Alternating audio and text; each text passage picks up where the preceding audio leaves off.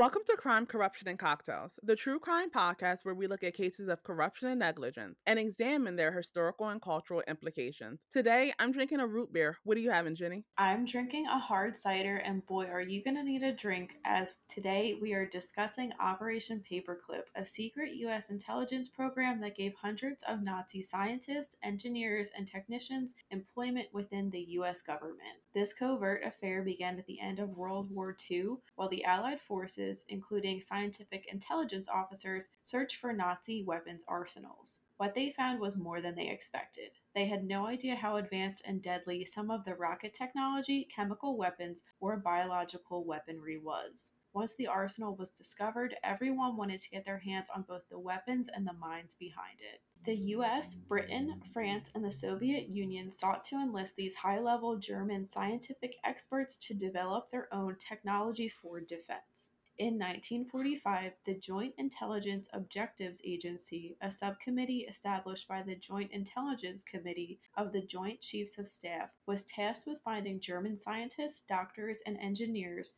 who were identified as intellectually vital to the Third Reich. Originally titled Operation Overcast, the project was at first only intended to interview the scientists, but somewhere along the lines, things changed. Now known as Operation Paperclip, the program's goal was to harness German intellectual resources to help develop America's arsenal of rockets and other biological and chemical weapons, and most importantly, to ensure that this information did not fall into Soviet hands during the Cold War. It got its name from the practice of paperclipping the file of the weapons experts of interest. Sanctioned by then President Harry Truman, he forbade the project from recruiting any Nazi members or active Nazi supporters. However, officials within the Joint Intelligence Objectives Agency and other departments did not listen. Instead, they continually eliminated or whitewashed incriminating evidence of possible war crimes from the scientists' records, believing their intelligence to be crucial to the country's post war efforts. They called the men involved in Operation Paperclip the quote unquote good Germans.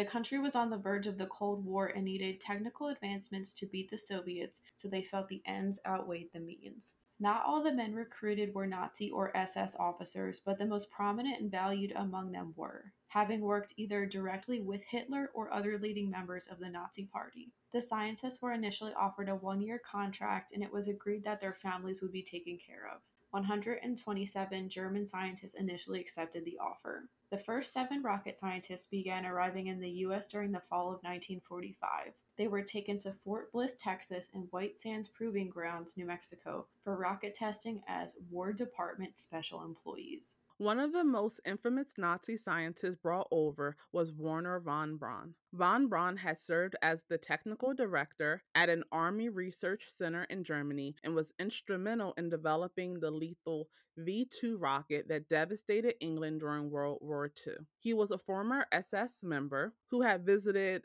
Buchenwald concentration camp to personally handpick slave labor to help build his rockets. As Time magazine stated, quote, Germany launched more than 3,000 missiles of his design against Britain and other countries, indiscriminately killing approximately 5,000 people, while as many as 20,000 concentration camp prisoners died assembling the weapons. End quote. Von Braun would later become the director of NASA's Marshall Space Flight Center and the chief architect of the Saturn V launch vehicle, which would bring two dozen American astronauts to the moon. In addition, his team developed America's first ballistic missile. Von Braun was even awarded a National Medal of Science in 1977 and appeared on the cover of Time magazine. His connection to the Nazi Party was not totally hidden by the United States government. Time noted in 1958 that to some, von Braun's quote, transfer of loyalty from Nazi Germany to the US seemed to come too fast, too easy, end quote. Satirist Tom Lehrer also mentioned him in a 1967 song singing quote once the rockets are up who cares where they come down? That's not my department says wernher von braun end quote. Another notable nazi scientist brought into the united states was hubertus strughold. He worked with both nasa and the air force on space exploration and nuclear weapons According to Esquire magazine, during his time as a Nazi scientist, he took part in horrific war crimes, including overseeing torturous and often fatal experiments on detainees that involved locking them into pressure chambers and ice water tanks. One of his fellow former Nazis later stated that he could have intervened on behalf of the concentration camp victims had he chosen to because he was the head of the facility behind the experiments. Operation Paperclip secretly went on as planned, and the scientists and their families gained legal U.S. residency. Ironically, as the Nazi scientists were hiding essentially in plain sight and working alongside government officials, the U.S. Justice Department's Office of Special Investigations was hunting down top Nazi officers who had went into hiding after World War II. Even these agents did not know for decades of the extent to which government officials were collaborating with the men they were tracking down. The media exposed Operation Paperclip in 1946, which caused public outcry. Protests took place, and many notable figures, including Eleanor Roosevelt and Albert Einstein, were opponents to the project and even spoke out on the dangers of including Nazis in the project. But, like we said, the government and military led a propaganda campaign to suppress knowledge of the scientists' past and war crimes. In 2006, the Office of Special Investigations, the OSI, published an official record documenting Operation Paperclip after objections from the Justice Department came. The OSI was disbanded in 2010, but its research and the mirror it held up to America continues to shed light on Operation Paperclip in this shameful chapter in American history. Operation Paperclip recruited German scientists from 1945 to 1959. In total, an estimated 1,600 German men were involved in the program, and a majority of those men became U.S. citizens. Dell, what are your thoughts on Operation Paperclip? I think that Operation Paperclip is one of the most disgusting examples of a country, specifically the United States, putting its own hubris and putting its own desire to destroy another country above basic human decency. At the end of the day, they were Nazis. And even if you have a thing where you're saying, well, don't recruit Nazis, you didn't ensure that the people would actually listen. You also have the people that work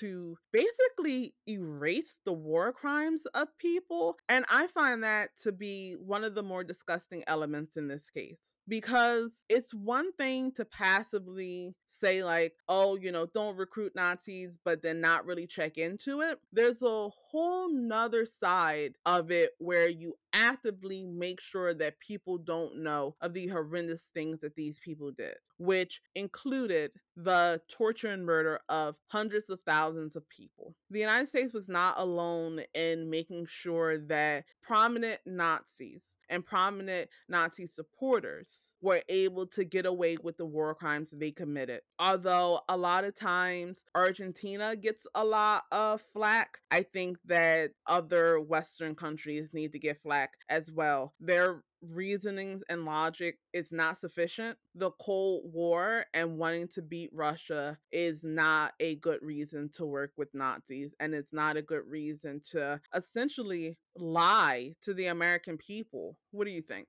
I absolutely agree with everything you just said. It's one thing to work with the Nazis. That's not good either, in my opinion. But the real issue I have is with how far this cover up went how we'll talk about it literally history was rewritten in these people's files and because of that and we're going to talk about this more in a minute a lot of people weren't tried for the crimes they committed because this evidence disappeared because of the US government and the US military. And it's disgusting and it is very shameful. It's almost like we're kind of just told to deal with it now. Like, oh, this happened and they accomplished really great things for us, so what else can we do about it now? And we'll talk about the legacy and how people are really reflecting on that, but it's just so infuriating. And something I had read that I think makes a really good point is that America was partially created to be a safe place for people who are being persecuted. to be for these people to be protected. And in this instance, and I'm sure there's many others, the persecutors were protected. And it's just sickening. A lot of these men went on to live like long, wonderful lives, like well into their 80s and their 90s. And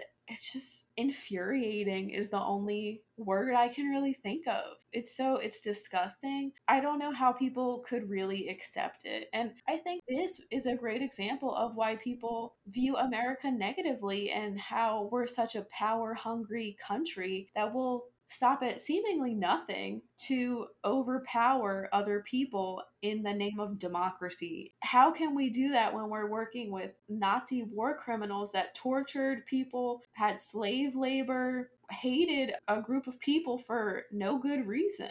It doesn't make any sense in my mind. Operation Paperclip left a strained legacy on America as a whole, but particularly the scientific community. While many of the men who were brought to the United States under the program were crucial in scientific advancements like the Apollo program, they were also supportive and responsible for some of the horrors experienced by the victims of the Holocaust. The United States government defended their use of Nazi scientists and war criminals by saying that national security was at risk. Again, the Cold War between the United States and the Soviet Union was ramping up. This led to the space race and a technological rivalry between the two powers. There was a public outcry over the quote unquote importation of the Germans, but as the Cold War paranoia got worse, people seemingly cared less. Defenders of Operation Paperclip pointed out that the quote unquote balance of power could have moved to the Soviet Union during the Cold War if the Nazi scientists had not been brought to the United States. Not everyone in the United States Army was supportive of Operation Paperclip, though some viewed working with Nazis and war criminals during the Soviet threat as the lesser of two evils. Others, however, were happy to work with the men, even knowing of their violent past. The US government and military willfully covered up the past of the Nazi scientists and ignored President Truman's wishes. Opponents of Operation Paperclip point out the ethical cost of ignoring the Nazi scientists' abhorrent war crimes without punishment or accountability. Rather than be held accountable like other important figures in Nazi Germany, the scientists in Operation Paperclip were given new lives. Hundreds of Nazis were allowed to get away with their crimes, and some were even called American heroes, thanks to the US government. NASA helped hide von Braun's past. The Pentagon helped rewrite history by literally erasing parts of the scientist's files, like we mentioned, and many people's past were just kept as classified information. Because of this suppression, it's difficult to find evidence or records of war crimes for certain Operation Paperclip participants. In 1946, the Society for the Prevention of World War III made a statement that read, quote, These German experts performed wonders for the German war effort. Can one forget their gas chambers, their skill in cremation, their meticulous methods used to extract gold from the teeth of their victims, their wizardry in looting and thieving, end quote.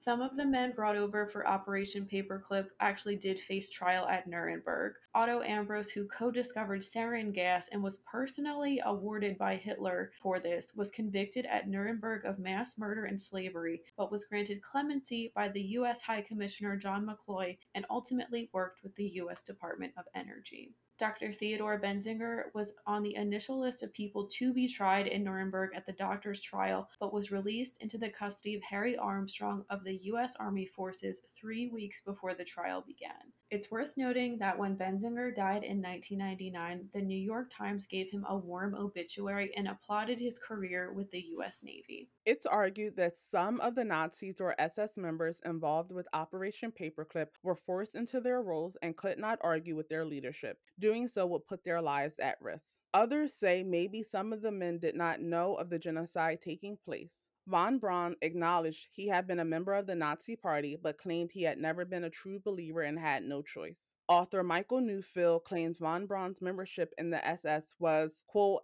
at least somewhat coerced, end quote. Neufeld continued with, quote, he was not ideologically very interested in Nazi ideas, although he was happy to profit from his status as an Aryan aristocrat, end quote. In recent years, many scientists and journalists have reflected on the legacy of Operation Paperclip. Author Wayne Biddle says the reassessment of von Braun's legacy, for example, may have more to do so with the fact that he was no longer of use to the United States at a certain point, rather than more information coming out about his crimes. Strughold had an award named in his honor by the Space Medicine Association that was given out annually from 1963 until it was retired in 2013. In 2006, the executive committee was asked to remove his name from the award. After a two year investigation, the committee decided that there was no evidence of any atrocities and declined to remove his name. The award was eventually retired due to the controversy it created, which was distracting to the main work mm-hmm. and goals of the Space Medicine Association. Annie Jacobsen, author of Operation Paperclip, the secret intelligence program that brought Nazi scientists to America, asked the question Does accomplishment cancel out past crimes? So, Del, what do you think of that? Are there no moral constraints to government programs deemed essential for national security, and do all means justify certain ends? I do not care about what your accomplishments are after you have committed crimes and atrocities. It doesn't matter. I don't think that the ends justify the means whatsoever. I think that if you commit a crime and it turns out that you did some wonderful work, that work should end and you should be in jail. I don't think it's okay to say, well, I know you were a Nazi, but you helped us with our space program. What type of country are we to say that that's okay? That it was okay to be a Nazi? If you're saying that the ends justify the means, then what you are saying that it's okay to be a Nazi as long as you were one of the smart ones, as long as you were one of the scientists. That's what you're saying, basically. And for me, it's never okay to be a Nazi. It's never okay to be someone that commits war crimes. It's never okay to be someone that harms other individuals, regardless of the intellect and the skill that you possess. What do you think? Yeah, there's absolutely no way that accomplishments cancel out past crimes, especially in this instance. You know, we can't take back that these men did accomplish things for the US. But what we can change is how we talk about it. For example, if you go on NASA's website, there is a biography of von Braun on there. The word Nazi is mentioned once and it is acknowledged that he was an SS member, but it's maybe two sentences in like a four paragraph biography. I don't understand why it's so hard for people and organizations and countries to just kind of swallow their pride and say, yes, we thought this was acceptable then. It's not okay now. And here's why. It just blows my mind how no one can just be honest and accept their mistakes. And we've talked about this on the podcast before. For the question of whether, oh, maybe these people didn't really know, that's bullshit because these people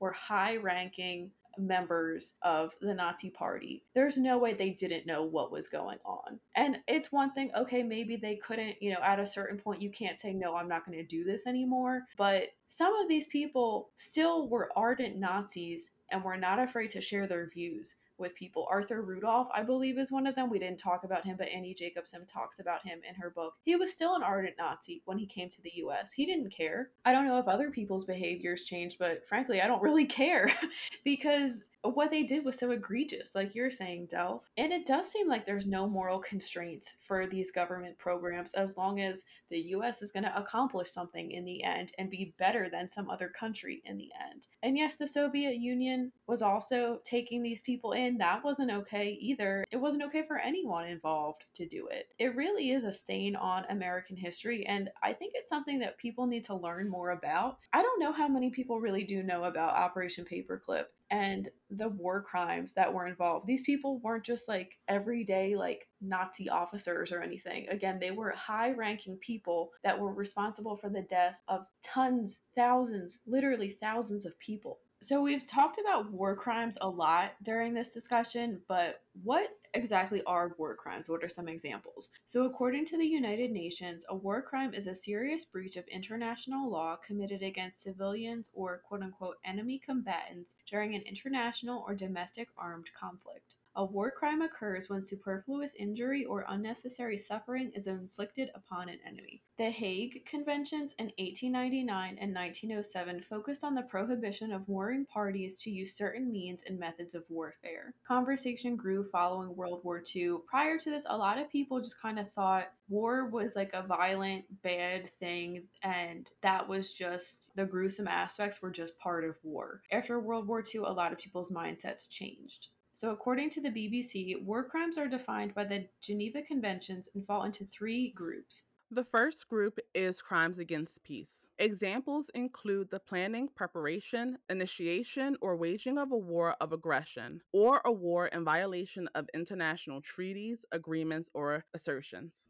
The second group is war crimes. This includes murder, ill treatment, or deportation to slave labor or for any other purpose of the civilian population in occupied territory, killing of hostages, torture or inhumane treatment, including biological experiment, wanton destruction of cities, towns, or villages, devastation not justified by military necessity. The third group are crimes against humanity. Examples include extermination, enslavement, deportation, mass systematic rape, and sexual enslavement in a time of war, persecution on political, racial, or religious grounds. Genocide is sometimes considered the fourth type of war crime and is in a category of its own. People are usually only tried for war crimes if their country loses the war. A victorious nation rarely tries its own people for war crimes. Now, most war crimes are punishable by death or long term imprisonment and are handled by the International Criminal Court. That wraps up this week's case. Thank you for listening. Let us know in the comments what you think about Operation Paperclip. You can read more about this case and how to support us in the links below. We will be back next week with a brand new episode focused on Alexander Litvinenko. As always, stay safe.